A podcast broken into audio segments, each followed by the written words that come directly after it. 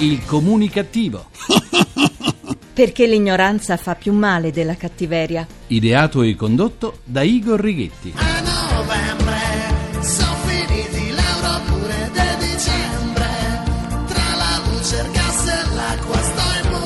Buona comunicazione Italia, paese diviso tra fuochisti, lealisti, falchi, falchetti, colombe, piccioni con e senza aviaria, rottamatori, ma dove nonostante tutte queste frammentazioni nulla cambia dal vostro comunicativo di fiducia. Igor Righetti, bentornati alla nostra terapia radiofonica di gruppo Fuori dal Coro numero 2162, dodicesima edizione. All'Aquila è arrivata la denuncia di un medico. Ci sono alcune ragazzine, anche sotto i 14 anni, che si prostituiscono, si vendono per una ricarica telefonica. La denuncia del medico è stata appoggiata dal vescovo ausiliare dell'Aquila, che ha volto un appello alle famiglie e agli insegnanti affinché si arrivi a fermare tali sciagurati fenomeni. Il loro disagio, ha detto il prelato, deve essere una delle più grandi preoccupazioni per noi adulti. Sì, è vero, monsignore, ma di quale disagio parliamo? Del nostro, senz'altro, ma in quelle ragazzine che si prostituiscono per una ricarica del cellulare non sembra esserci traccia di rimorso, pentimento e nemmeno di vergogna. E le difficoltà di intervento nascono proprio da qui. Per loro questo vendere il proprio corpo sembra quasi un gioco e molto più delle ragazzine dell'Aquila hanno fatto le liceali di Roma, che avevano dato il via a una vera e propria attività di prostituzione con tanto di magnaccia che le sfruttava. Addirittura una delle madri esortava la figlia a continuare e le chiedeva i soldi. E quando la figlia non voleva andare a prostituirsi per studiare, la madre la incalzava dicendole di aver bisogno di denaro. E via via che l'inchiesta continua, aumentano i fascicoli e le ragazzine coinvolte, che a quanto risulta agivano nello stesso modo a Roma come a Milano o a Catania. Eh sì, poveri noi. Magistrati che operano nei tribunali dei minori, sociologi, psicologi, sono tutti chiamati a dare risposte a questo grave fenomeno, risposte che cominciano ad arrivare e non sono tranquillizzanti per nessuno. I giovani non sanno che cosa sia il pudore, perché sono cambiati società e famiglia. I minori sognano di fare le veline, i tronisti o i calciatori. I loro obiettivi sono quelli di ottenere agi senza faticare sui libri e sanno di poter ottenere quello che vogliono semplicemente usando il proprio corpo.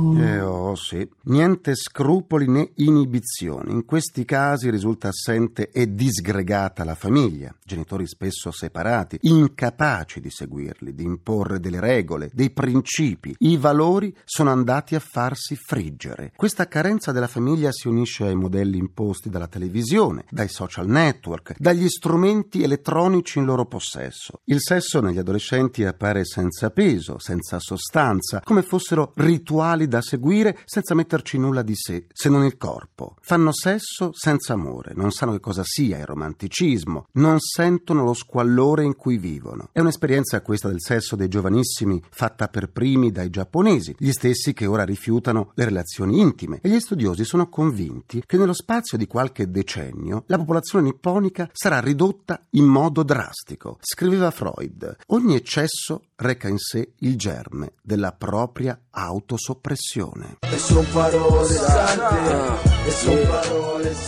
Cambiamo argomento, siamo un popolo di creativi e lo abbiamo sempre saputo, ma non ne conoscevamo la reale portata. Le statistiche ora ci informano di tutto, entrano nei minimi particolari. E così sappiamo che in quanto a numero di brevetti depositati, le province più creative vedono in testa Milano, seguita da Bologna, Roma, Torino e Vicenza. Chiude la classifica la meno fantasiosa, la provincia di Aosta. A livello internazionale, invece, il paese più creativo è il Giappone, seguito da Stati Uniti e Cina. L'Italia non ce la fa a competere con loro, siamo all'ottavo posto, niente male. Dunque, e in Europa veniamo subito dopo la Germania e prima della Francia. Che cosa brevettiamo? Ma un po' di tutto, creazioni utili e altre soltanto fantasiose. Il guaio è che pochissime vengono realizzate. È molto scarsa in Italia la fiducia nelle innovazioni, si preferisce andare sul sicuro, investire in settori già sperimentati. Le abitudini sono dure a morire, lo sappiamo, ma se inventare è bello e fa aumentare la fiducia in se stessi e nelle proprie capacità, molto meno bella è la ricerca spasmodica di qualcuno disposto a finanziare l'invenzione ed è duro scendere dal piedistallo dell'idea e confrontarsi con la realtà. Tra le tante invenzioni presentate non c'è ancora quella per farsi sovvenzionare e quindi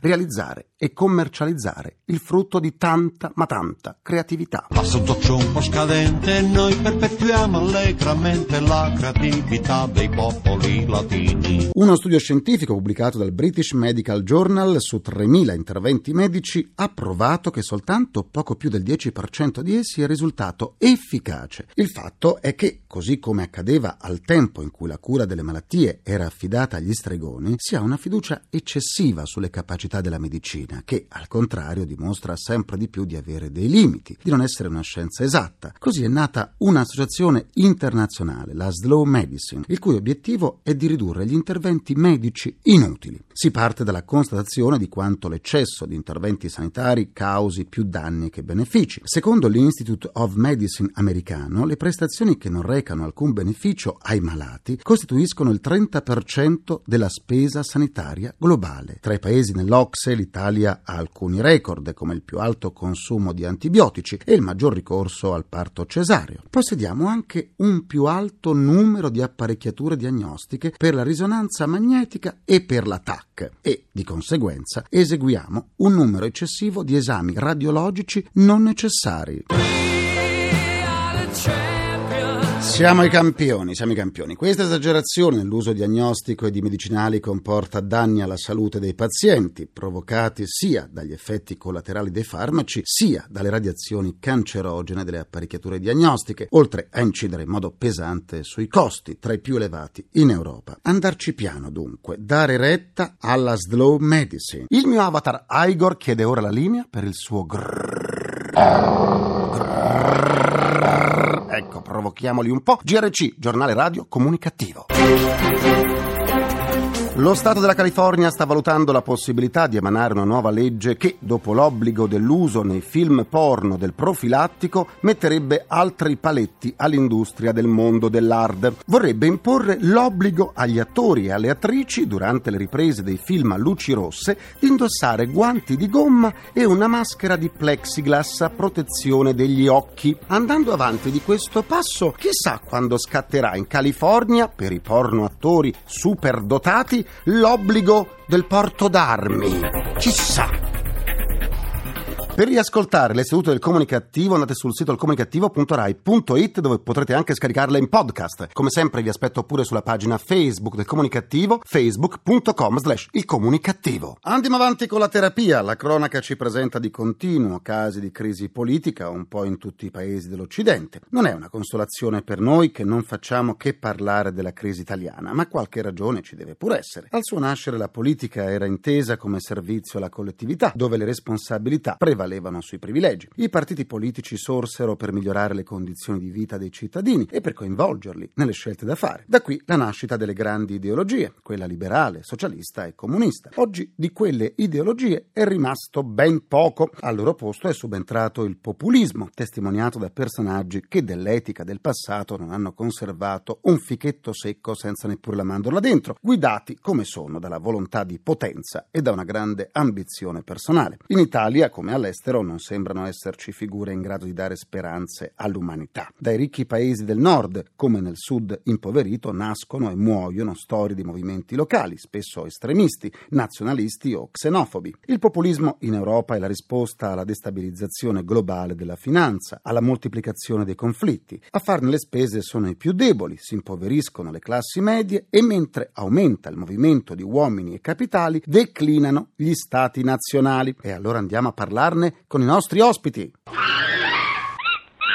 Le nostre due mascotte evasione fiscale annunciano l'ingresso del vicepresidente del Senato Maurizio Gasparri. Buona comunicazione. Buona comunicazione a tutti voi. In politica funzionano di più le idee o gli slogan? Fanno colpo gli slogan, le frasi sintetiche, poi con gli slogan si possono accumulare consensi, con le idee, con la capacità poi si può consolidare quel consenso. Chi ha buone idee ma le comunica male non ha successo, chi fa buoni slogan ma non ha buone idee non dura a lungo. Che cosa spinge tanti giovani a sintonizzarsi su Beppe Grillo? Perché protesta, si incazza, c'è sempre una valvola di sfogo che deve essere attivata e soprattutto in tempi di crisi economica, di crisi della politica, questa valvola di sfogo diventa molto, molto affollata. Però poi alla fine insomma Grillo è uno che chiaramente ha un atteggiamento, una posizione, anche una fisicità eh, inquietanti e negative, non fa bene all'Italia, fa male a se stesso e poi è stato condannato per omicidio colposo, è uno che ha causato la morte di un'intera famiglia ed ha avuto una condanna grave, veramente una brutta persona. Senatore Gasparri, abolire una tassa per riproporla con un altro nome non è alimentare il populismo? Noi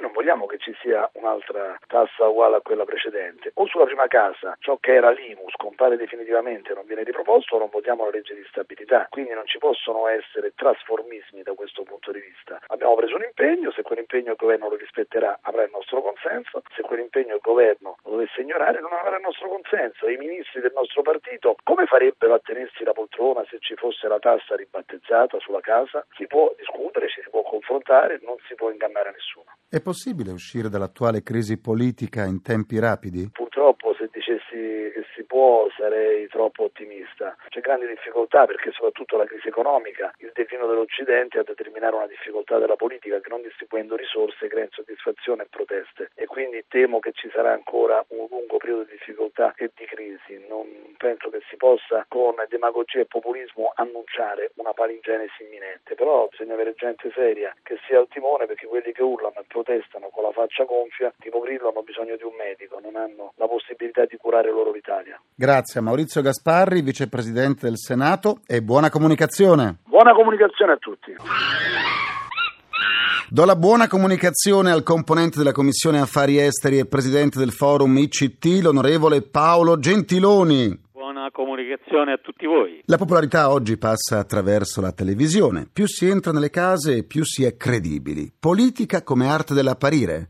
Sinceramente ho qualche dubbio, si potrebbe in certi periodi di crisi molto difficile per il Paese come quello che stiamo attraversando sostenere il contrario, e cioè che un po' di astinenza dall'apparire in televisione, soprattutto per i grandi leader politici, non sia un fatto negativo ma positivo. Certo, normalmente la televisione è sempre stata un grande mezzo di trasmissione di notorietà, ma che la notorietà in momenti così difficili coincida con la popolarità è tutto da dimostrare. Il politologo Ernesto Galli della Loggia ha detto che il riformismo è un rompicapo quasi irrisolvibile a causa del diffuso corporativismo che impedisce qualunque riforma. È davvero così? In Italia negli ultimi decenni purtroppo è stato abbastanza così, nel senso che vediamo anche adesso che abbiamo in teoria in Parlamento una maggioranza molto molto vasta, quella delle cosiddette larghe intese, che poi è molto difficile nonostante l'ampiezza della maggioranza prendere delle decisioni sul taglio della spesa, sulla lotta all'evasione fiscale che disturbano questa o quella categoria. Credo che questo andazzo è uno dei motivi delle difficoltà del Paese e quindi mi auguro che nei prossimi anni si riesca ad avere finalmente una maggioranza e un governo capace di fare riforme. Il vento della ripresa di cui parlano Giorgio Napolitano ed Enrico Letta soffierà e se sì, con quanta forza? Io mi permetto di avere qualche preoccupazione. È chiaro che i dati macroeconomici dicono che pian pianino la recessione che è già finita in Europa finirà anche in Italia. Ma attenzione, questo non significa automaticamente numeri significativi di ripresa e soprattutto, e questo lo vediamo anche negli altri paesi europei, può darsi una situazione molto complicata di una ripresa in termini macroeconomici ma senza lavoro, e cioè che i numeri della grande economia migliorino, anche se in Italia è tutto da dimostrare che questo avvenga presto, ma non cala la disoccupazione. Quindi io non credo che si possa star lì ad aspettare la ripresa, magari che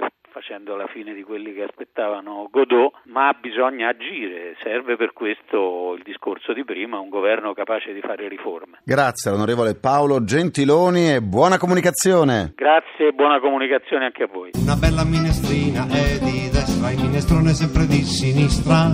Tutti i film che fanno oggi sono di destra. Concludo anche questa seduta con il mio pensiero comunicativo.